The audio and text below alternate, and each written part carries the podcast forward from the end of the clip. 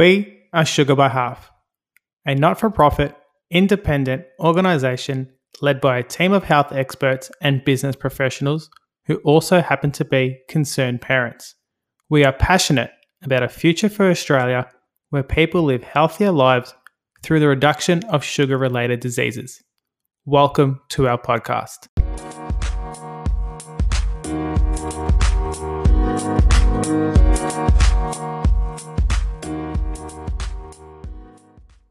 Welcome to Sugar by Half. My name is Daniel Villado, and today we are thrilled to be joined by Dr. Shah, cardiologist, medical expert. Dr. Shah is a cardiology and vascular specialist who is passionate about peripheral arterial disease, known as PAD, and managing diabetic foot ulcers. He advises other doctors on medical technology, artificial intelligence in cardiology, and how to use medtech to save limbs and save lives. Today, Dr. Shah we'll be discussing diabetes and PAD. Dr. Shah, thank you for joining us today. Thank you so much for having me, Daniel, and my absolute pleasure being here. Thank you very much. Can you start by telling us about your fascinating journey? So I grew up in India, and uh, India, as you may know, is uh, it's interesting country because um, when I grew up, India was starting to get the Western influence with the Western lifestyle in terms of diet or, you know poor dietary habit, I should say. And obviously, Indians are prone to having poor genetics, including very, very, very high prevalence of diabetes. I mean, India, they said that there's gonna be India is gonna probably like be leading in terms of diabetes numbers very soon if it's not already. So growing up, I saw a, an incredible surge of cardiovascular disease, people getting uh, a lot of heart attacks at a very young age. And when Indian uh, or subcontinental Asian, I, I, should say, when they get the heart attack, um, it presents in a very different way. People get those heart attacks at a very young age, and they get it when they have uh, lack of symptoms. Unlike their Caucasian counterparts or Hispanic counterparts, they don't tend to get the typical chest pain and angina. So it was truly an epidemic proportion of um, cardiovascular disease when I was growing up, and that made me very interested in uh, in cardiovascular disease. And I decided to make uh, it, it, my life's mission to go and try to help fix those blockages. You know, when people come in with those blocked arteries. So that's what I do. I'm an interventional cardiologist. I moved to the U.S. to get my further training. I worked in Mount Sinai Medical Center in New York City um, training under some of the best experts in the world. And you know, I made my life in in uh, fixing these block, blocked arteries. What I realized in this journey is the same way people get blockages in their their heart arteries, you get blockages in the leg arteries. And um, and you know, not surprisingly, when people get blockages in the leg arteries, uh, they can get symptoms, but also there is a risk to the limb sometimes uh, you know when people have these wounds and ulcers they don't heal. And blocked arteries in the leg is the number one reason why people get amputation.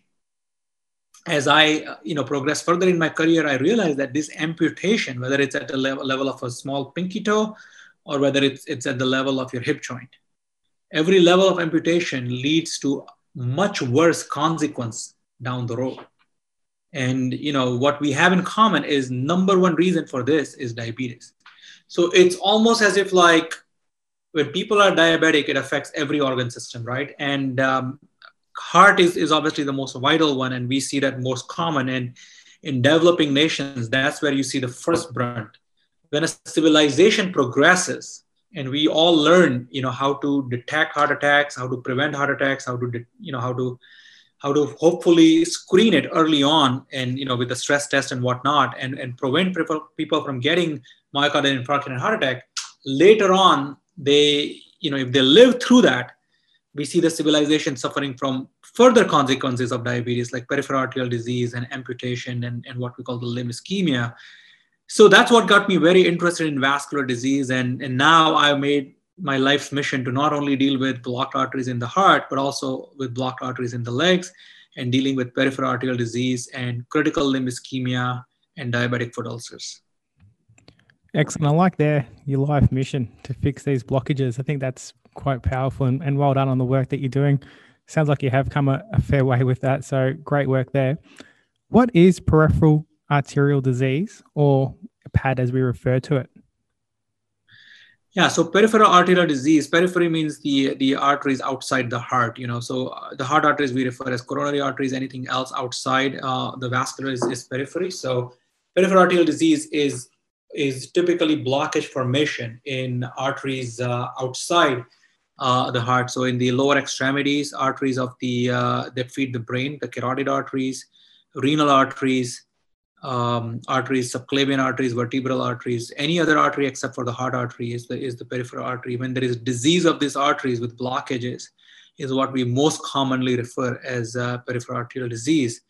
It's very similar to peripheral vascular disease, which is a broader term. And peripheral vascular disease involves not only arterial problem, but also peripheral venous problem, which is sort of uh, similar to arterial problem, uh, but it's in the venous system. Um, and uh, we also fix that. Why is it crucial to check for peripheral arterial disease? Because peripheral arterial disease is uh, is a very serious problem. Undetected peripheral arterial disease has is three pretty bad consequences. Number one is uh, it can cause a wide variety of symptoms which can uh, impact people's lifestyle. Uh, peripheral arterial disease can cause pain, discomfort, achiness, cramps, discoloration in people's lower extremities. Um, it leads to such a lifestyle problem that people can't perform their day-to-day function. They wake up middle of the night with cramps. Um, they get uh, Charlie horses, restless leg syndrome, they can get um, very debilitating symptoms. So that's number one reason that it's important and crucial to check for peripheral arterial disease because a lot of this problem are prevented um, if, if detected early on and, and fixed um, before it's too late. So, and then the technology to improve uh, and fix the problem has, has also progressed a lot. So nowadays we can fix large majority of this peripheral arterial disease with interventions without even having to cut anything open, just with minimally invasive techniques. So that's number one reason. Number two, peripheral arterial disease, if progresses further and it gets into what we call critical limb ischemia, and another term that I like to use that people can relate is, is a diabetic foot attack. Um, so, you know, when we use the word heart attack, most people immediately recognize that one of the arteries in the heart is completely blocked, causing an, you know, deadly uh, lack of blood flow to the heart, causing pretty bad consequence.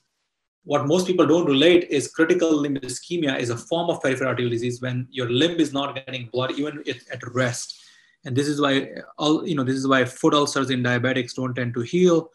Uh, this is why uh, people end up uh, getting amputation uh, it's a pretty severe form of peripheral arterial disease if you may and it leads, leads to a lot of downstream consequence which is not just related to, to the limb but it's related to rest of their livelihood uh, and this is why I like the term diabetic foot attack. So, not checking peripheral arterial disease can actually make diabetic foot ulcers worse and can lead to this diabetic foot attack, which is the second reason why we should check, and it's crucial to check for peripheral arterial disease.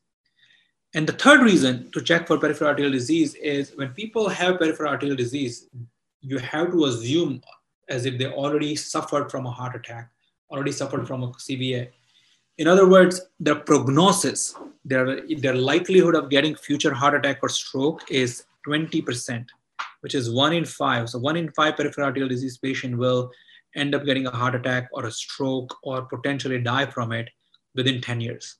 So that's why, again, peripheral arterial disease is what we call CAD risk factor equivalent, which is coronary artery disease risk factor equivalent. So the risk of peripheral arterial disease is as high as somebody who's getting dialysis, uh, or somebody who has um, already suffered from a myocardial infarction or a stroke. So these are the three reasons, you know, because it's it affects the lifestyle, it, it impacts the limb prognosis, and it, it impacts overall prognosis of people's livelihood. So that's why it's important and crucial to check for peripheral arterial disease. Yeah, see a few things you said, you know, a wide variety of symptoms, you know, impacts people's lifestyle, you know, getting up in the middle of the night with cramps and things like that. Um, and you said that 20% potentially can die from from having that. So that's yeah, very very serious and quite serious. So this term that you've just been using, diabetic foot attack, how do you prevent a diabetic foot attack? Yeah, so what I would recommend is you know if you're diabetic, and I know a lot of your listeners are diabetic, um, you know I think uh, it, it is important to understand the consequence of diabetes, right? I mean, it's everyone knows, you know, in theory that you gotta, you know, manage your sugar, and I think your mission is is you know reducing sugar intake, which which is along the same thing. Um, of course, diabetes control is very crucial. So if you want to prevent diabetes foot attack, it starts with the very basics, right? That control your risk factor, which is control your diabetes and your sugar control. The blood pressure control in diabetics is more important than blood pressure control in non-diabetics because the ill effect of diabetes and, and, and hypertension augments each other. So that's why controlling other risk factors like, like blood pressure, cholesterol becomes very important in, in diabetics. Um, finally, important to pay attention to your feet, right? If you're diabetic, make sure that you haven't formed an ulcer because oftentimes diabetics get peripheral neuropathy and they don't get to see their own um, or you know they don't feel the symptoms of pain discomfort even if they form an ulcer or opening in the skin sometimes it completely goes unnoticed especially if it's in between two toes um, depending on the level of diabetes eh, you know they don't realize because they don't feel the sensation. So examining feet on your own is very important um, and when you go and see your healthcare provider very important that take your shoes and socks off and, and thoroughly examine your feet to make sure there is no cracks make sure there is no opening, there is no skin ulcers, there is no gangrene, anything along those lines. So regular feet exam, make sure somebody checks your pulses and make sure you have good, strong pulses in your lower extremities. Uh, these are simple techniques to make sure you're not getting any ulcers or wounds. And of course, if you have a wound or ulcer and if you're diabetic, absolutely 100% don't like ignore it thinking it's going to heal make sure you get a, you know see a healthcare provider. Make sure you don't have peripheral arterial disease. So screen for peripheral arterial disease is another way and i guess one of the most important way you can prevent diabetic foot attack which is do simple testing. Preventing and, and detecting peripheral arterial disease is very simple. It requires blood pressure test of your legs. Everyone knows blood pressure test of the arm. Same way you, we can check blood pressure at the ankle level and the test is called ankle brachial index or ABI. It's a very simple te- test. It takes less than 20 minutes and it can tell us if somebody has any blockage or not. Same way, we can also check blood pressure of the toe. Each individual toe, you can check the blood pressure, what we call toe brachial index or TBI. And this test can tell us if somebody has uh, any uh, blood flow limitation uh, to their toes. And again, it's, it's a simple, non-invasive test highly accurate, very sensitive and specific, and uh, very immediately pick up if somebody has perfusion, the skin perfusion or the tissue perfusion is low uh, or not. And of course, if you have a wound or an ulcer, we can also check, something called TCPO2, which stands for transcutaneous PO2, which is oxygen level, oxygen checking level of uh, at the tissue level, which can tell if there is lack of blood flow to this uh, to the feet or not. And detecting, doing all this thing can help prevent and detect if somebody has peripheral arterial disease. And of course, if they have low perfusion and if there is a blockage already there, see an endovascular specialist or a vascular specialist who can go and open the blockage. So nowadays we can very easily do what we call balloon angioplasty. We can do uh, atherectomy. We can do uh, you know various endovascular intervention, which doesn't require anything to cut open uh, we can put a, fix everything through catheter-based intervention and improve blood flow of the foot and, uh, and prevent this foot attack before it gets worse and people end up losing their limbs. So a couple of things you said there was, you know, control diabetes, control the sugar intake, have a look for foot ulcers, and you can do blood pressure tests of the lower limbs and the legs. Um, are all good strategies to try and prevent um, a diabetic foot attack coming in. You mentioned before about you know heart attacks, and we've all heard heart attacks. So, is a foot attack worse than a heart attack? I don't know if it's, I mean, what, you know, it's in a way it's worse, right? Because it can come very, um, very subtly. You know, nowadays, heart attack, heart attack is obviously you know, the, term I would like to use. It's a beast that we have managed to control. Like most people from like at the patient level, at the community level, there is understanding that if you're having cardiac symptoms. So the recognition is so instant that the outcome oftentimes is better in heart attack patients because people immediately recognize that they're getting lack of blood flow, they get chest pain. When they call emergency, they go to the emergency room or they call their healthcare providers, they immediately recognize the symptoms and everyone understands that minutes means muscles. If you don't act within minutes when your arteries are shutting down, you lose muscles. The the level of understanding is so prevalent now all over, and there was there were so many movements to, uh, to raise awareness for heart attack and myocardial infarction that most people from like at the community level to hospital level to healthcare provider, everyone recognizes. So the outcomes in heart attacks are knock on wood a lot better because the recognition is there. For foot attack, unfortunately, it still goes very undetected, undiagnosed, uh, not only most people who have diabetes, but even healthcare providers, a lot of podiatrists, a lot of primary care doctors, a lot of emergency room physicians do not recognize that uh, someone having a foot attack, that their, their ulcer is not healing or they have a wound that's not healing. And the reason it's not healing is because there is lack of blood flow. So because it goes undiagnosed, um, these foot attack patients will end up losing their limbs uh, and oftentimes you know amputations 82% of the amputation in you know in globally happen because um, because there is uh, there is uh, you know peripheral arterial disease. And one in three diabetic foot ulcers are still getting amputation of some level uh, which is a very high number if you ask me. And you know knowing that 80% of them are from peripheral vascular disease and large majority of them are preventable so, uh, you know, in the United States, there are over 100,000 amputation annually. And again, large majority of them are vascular, which potentially are preventable. So, you know, this is why I think a foot attack is is worse in my opinion than a heart attack because remember when you get this foot attack and when you lose your your limbs and when you get this uh, amputation their their consequences are much worse because people who get amputation at one level are the same people who will now get amputation at a higher level, right? If you lose your foot, there's a high chance now you're going to get amputation at the knee level. Now the same person will get amputation at the hip level. Now they will put more pressure on the other foot, and they have, uh, you know, they, they have peripheral arterial disease in the other foot as well, other leg as well. Higher chance that they're going to form an ulcer or a wound of their other foot, and then they're going to end up losing that leg. Now these people can live their life, so they end up going to nursing homes oftentimes, or they, they you know they get ulcers in, in the back, what we call decubitus ulcer, because they can't move.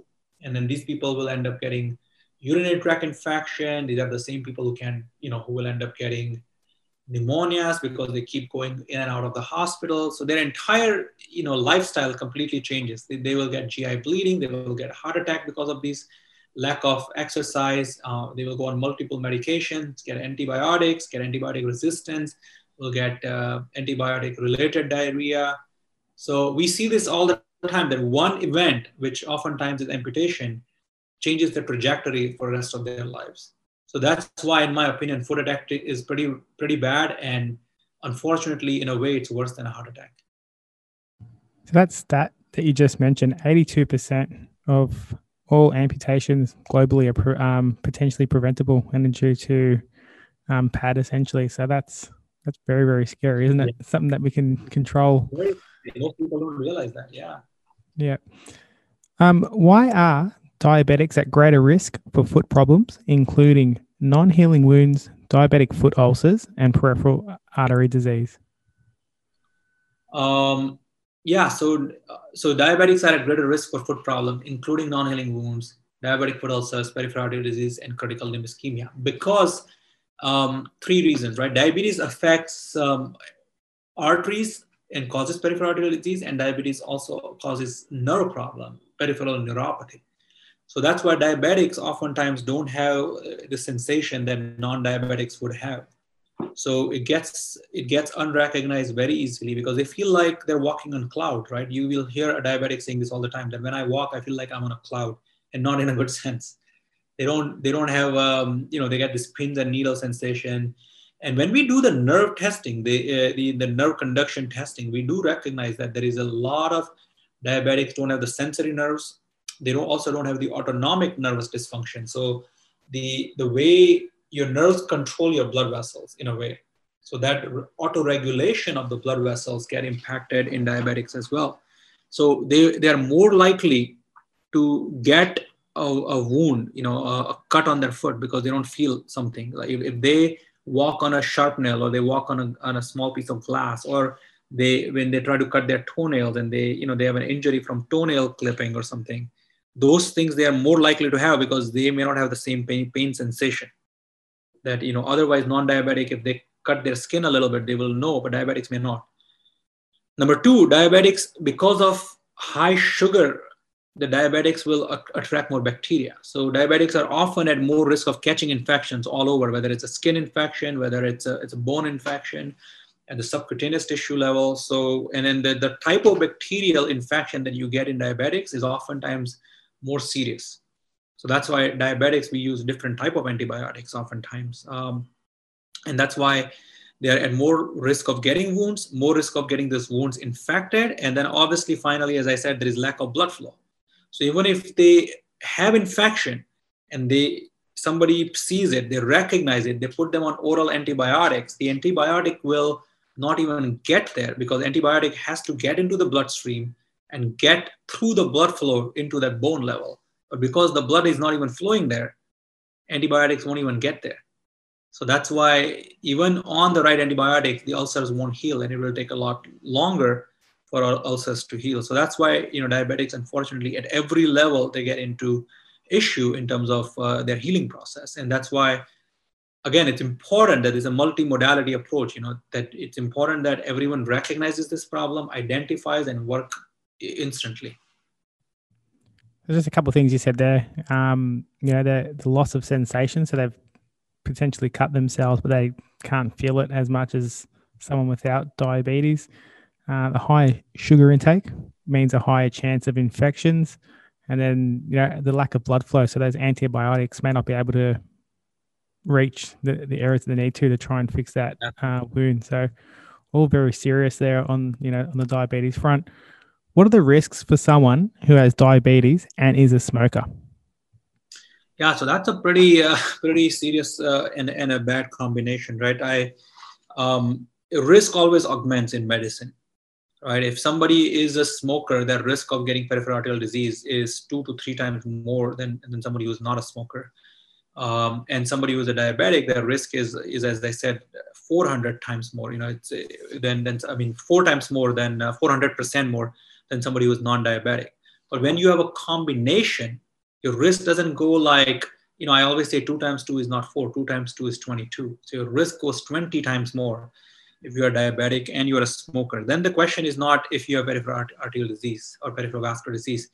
Then the risk is that there is a guarantee, almost a guarantee. In your in the lifetime, if somebody is a diabetic and a smoker, they're gonna get a degree of peripheral vascular disease. They're gonna get a degree of blockage.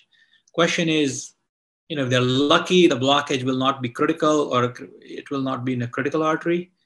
Uh, but but you know the odds are against them. So my recommendation is if you're a smoke if you're a diabetic definitely don't smoke. I mean don't smoke period you know obviously but if you're a diabetic really really be like on top of uh, your health. And uh, you know diabetes and smokers obviously have very high risk of all kind of blockages from coronary artery disease myocardial infarction cerebrovascular accidents and strokes kidney problems dialysis you know because at the end of the day it's the same vascular tree so if you get blockage in your carotid arteries, you get a stroke. If you have blockage in the heart arteries, you get a myocardial infarction or MI, which is heart attack. If you have blockages in your leg arteries, you get peripheral arterial disease and, and limb ischemia and amputation. Blockage in the kidney arteries will get dialysis. Blockage in the aorta will cause aneurysms, which can rupture and cause a problem, uh, which is another huge problem in smokers because um, smoking is a number one reason for people getting abdominal and aortic aneurysm which is another form of uh, peripheral vascular disease. And, uh, you know, it's in one of the top five causes of death because this triple A's can rupture, it can blood clot off. Um, so if somebody is 65 and smoker, they should be automatically be screened not only for peripheral vascular disease and lower extremities, but also for abdominal aortic aneurysms.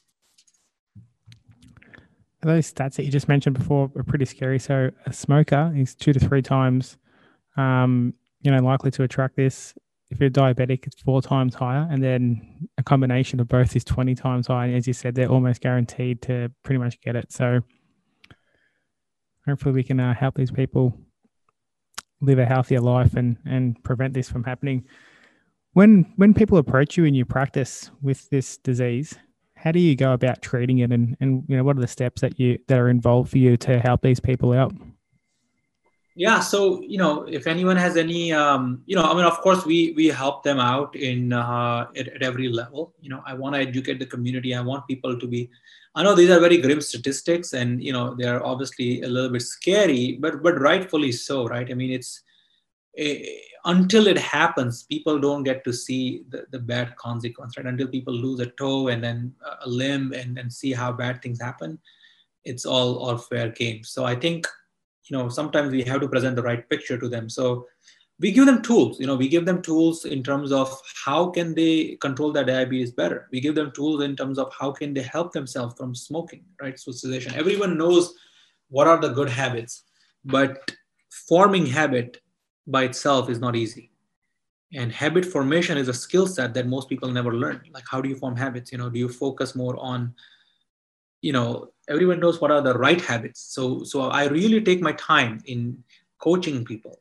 Like how do you form habits? Like one step at a time right? It comes down from belief system. You need to have a strong core belief system who you are rather than saying i want to you know just just take an example. If you if you are somebody who's trying to quit smoking and someone offers you a cigarette and you say well i'm sorry i can't smoke because uh, I uh, I'm trying to quit smoking. So that's one strategy, and it's somewhat successful. Second strategy is saying like, oh sorry, I don't want to smoke because I'm not a smoker. Because now they they're not only trying to quit smoking, they have a belief system saying that they are committed to not smoking.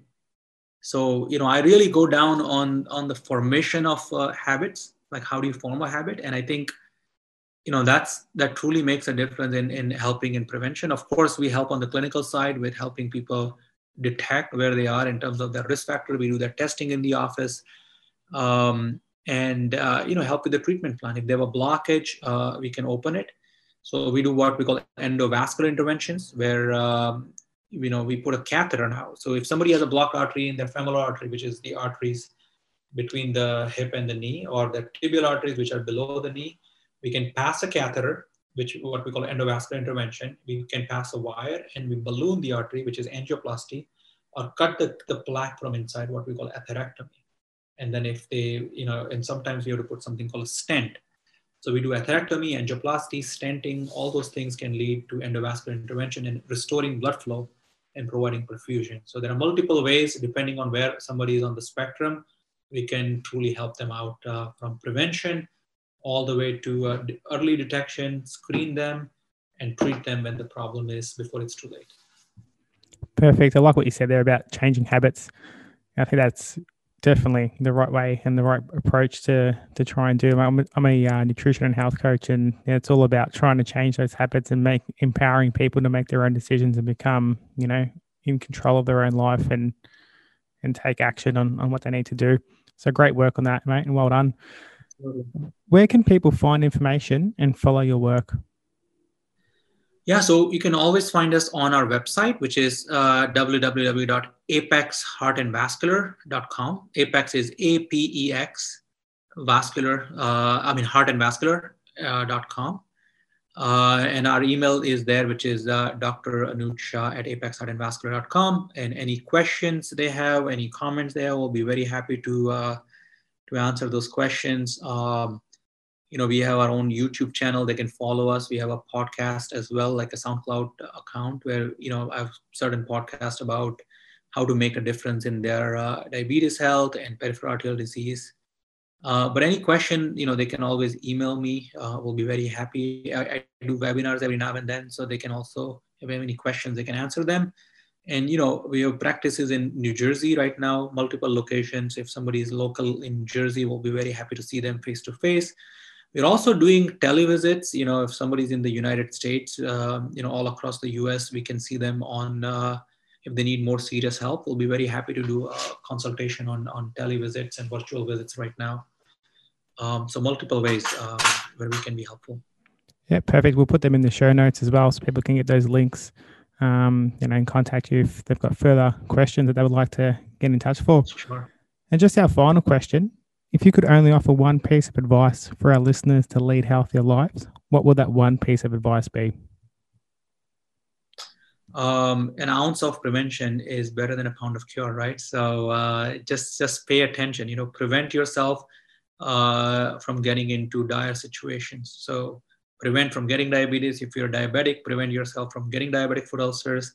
If you already have diabetic foot ulcer, prevent yourself from getting amputation and uh, prevent yourself from getting the cardiovascular consequence um, of these things. So at every level, prevention works. Every level, prevention works. I like that. Nice and easy to remember, and and grateful our listeners to, you know, act on. So prevention, prevention, prevention. Perfect. Well, Doctor, thank you so much for your your time today. I know you're in New York, we're in Melbourne. Um, know, so thanks for trying to tee up this time and, and contacting us to get involved. And, you know, we're, we're loving the work that you're doing. And I found tonight, you know, very informative. And thanks for sharing those statistics and all the information regarding PAD and ways that we can prevent things. And, you know, as you said before in in that interview, just regarding education is so crucial. And the more that we can get the message out to people so they're aware of all these issues. And, you know, your last tip there is to prevent as much as we can. So thank you for all the work that you're doing, mate. Really, really appreciate it. And hopefully things can improve in, in New York with COVID and you guys can get a uh, some normal Christmas happening in a month's time. So thank you very much. Thank you so much for having me, Daniel. And I wish you a warm Christmas. You know, I, I really want to experience one of the days this warm Christmas that you guys have. Uh, and I hope we can follow the footsteps of Melbourne with uh, zero cases in 20 days. That's phenomenal. Uh, we are keeping our fingers crossed, hoping for the vaccine. And once again, thank you so much for having me. And you know, again, if any of your listeners have any questions, I'll be very happy to answer them. Perfect. Thank you very much. Take care. Bye bye.